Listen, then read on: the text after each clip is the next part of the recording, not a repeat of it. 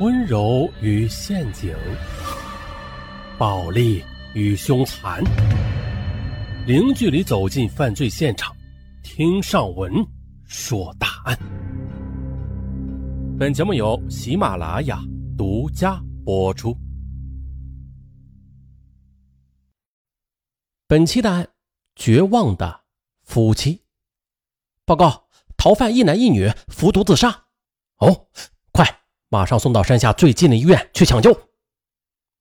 这山不知道为何叫做胭脂山，不美也不秀，它们只是陕西省渭北平原常见的那种大土疙瘩，就跟几个馒头似的挤在一块上面长着一些桑榆灌木、荆棘蒿草。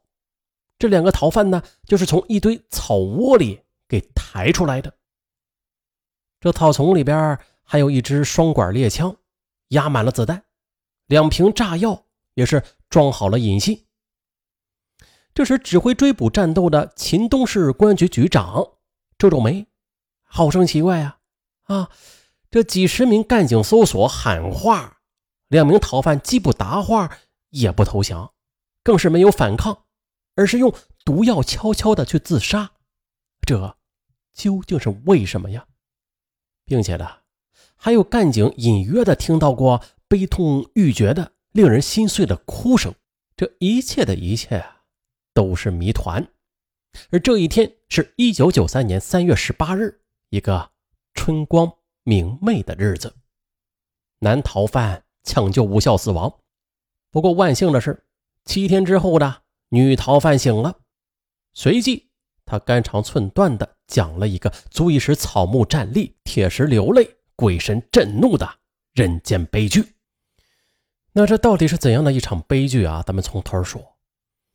说是胭脂山下朝南十五里，有一个二百来户人家的李家村，村中有一对名噪四乡的。瓜夫妻，啊，这个瓜呀是西瓜的瓜，啊，夫妻俩今年都是二十八岁，男的叫李二林，生的那是清瘦文弱，书生模样；女的叫王月秀，人如其名，啊，长得也是水灵俊秀。夫妻俩种西瓜都到了如痴如醉的程度了，独日头下提上一罐水，再抱上几个冷馍，在瓜地劳作一天的也不知道累。赶集上会的，先去书摊啊，种瓜的书是买了一大摞。两口子还特地的到西北农业大学去找教授拜师学艺。因此，同一个村同样的水土气候啊，别人家种的瓜呀，就是没有他俩种的味儿甜啊，瓤沙，皮儿还薄，个头还大，产量高，哇，那卖的钱自然也就多了。很快的。夫妻俩也是雄心勃勃的，把瓜园的面积从十亩扩大到了二十亩，种的那都是一色的优良品种的新红宝，啊，这是一个优良的品种啊，在当年挺流行。这一天的春光艳丽，西瓜花黄灿灿的开了，碧绿的西瓜藤把地都给照严了，拳头大的西瓜也是晶莹闪亮，那是一天一个样，越来越大。夫妻俩用芦席在地头搭了一个瓜庵，又把小女儿交给了奶奶去照看着。每天的夜里都是睡在瓜庵里，编织着他们的七彩梦。可是，狼却来了。这个狼啊，它是带引号的狼，并且把他们的七彩梦撕了个粉碎。那是七月初的一个夜晚，丈夫二林。去县城联系卖瓜，晚上啊没有回来。晚上呢，只有岳秀一个人守在瓜庵里。而就在这时的，一辆双排座的客货两用车开到了地头，停了下来。这时的，肥头大耳的村长李世贵走了下来，这后边还跟着两个乡政府干部。只见的李村长大大咧咧的笑着说：“哎呀，岳秀啊！”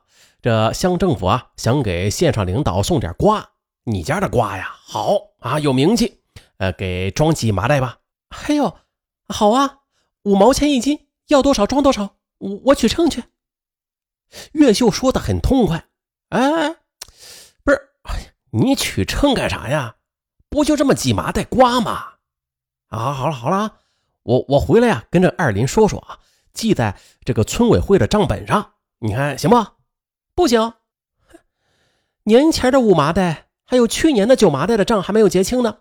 我们的瓜呀，那是血汗换来的，又不是风刮来的。你李村长在乡政府干部面前丢了面子。气得哟，脸色发青，于是呢，就指着岳秀大声的吼道：“别给你脸，你不要脸啊！要你的瓜是看得起你。再说，你们今年承包村里的机动地、浇水、买化肥啥的，哪一样不是我点头后才给你们办的呀？我今天要你几麻袋瓜，你就这样小气啊？我就问你，你以后还用不用我这村长了？喂，这谁不要脸呢？不是村长，你把话给我说清楚了。”我不需要你看得起。岳秀本着嘴利，再加上长期以往肚中的积郁之气，就瞬间的爆发了，那言辞就颇为不好听了。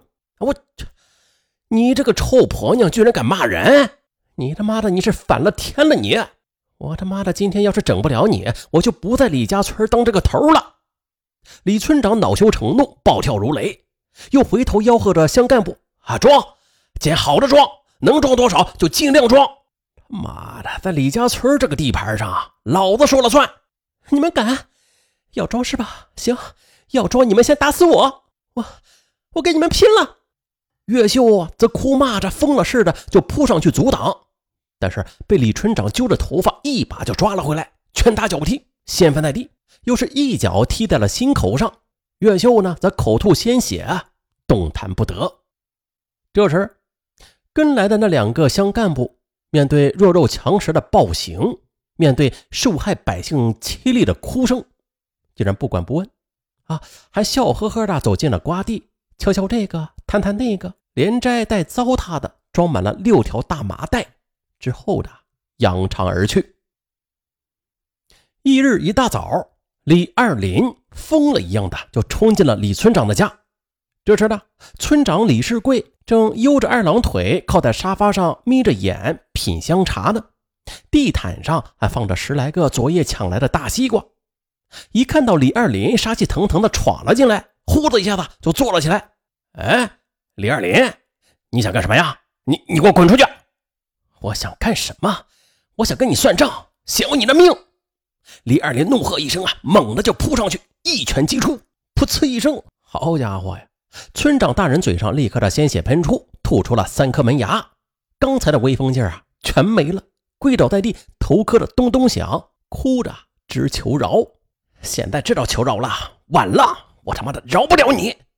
此时的丧失理智的李二林将李世贵摁倒在地上，拳脚如雨点般的落下。这时，他又看到茶几上放着一把切西瓜的刀。立马上前抓在手里，狠狠的又朝着村长李世贵的大腿、屁股上连戳了两刀。眼见李世贵不能动弹了，李二林这才狂喊着，捂着刀又向门外冲了去。此时呢，疯狂的李二林举着滴血的刀，冲过村巷，冲向了田间小路。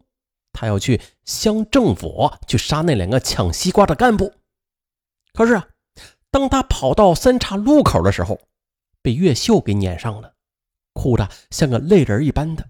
二林，你快跑吧，村村长他死了，你快跑，跑得远远的啊！好，既然这样，那我就去把那两个王八蛋都去杀了，反正左右是一个死。可是岳秀却抱着他的腿跪了下来：“你跑，跑不到乡政府就会被逮住的。二林，你别杀了。”你快逃吧！李二林终于的被媳妇儿给哭软了，接过岳秀递给他的二百块钱、两件衣服，又朝着村庄的方向给高堂父母磕了两个头，哭着逃走了。而这一逃就是一年零三个月。一九九一年十月金秋，李二林偷偷的潜回了李家村，并且开始了他人变活鬼的。特殊的逃犯生涯，那何为特殊的逃犯生涯呀？咱们下集详解。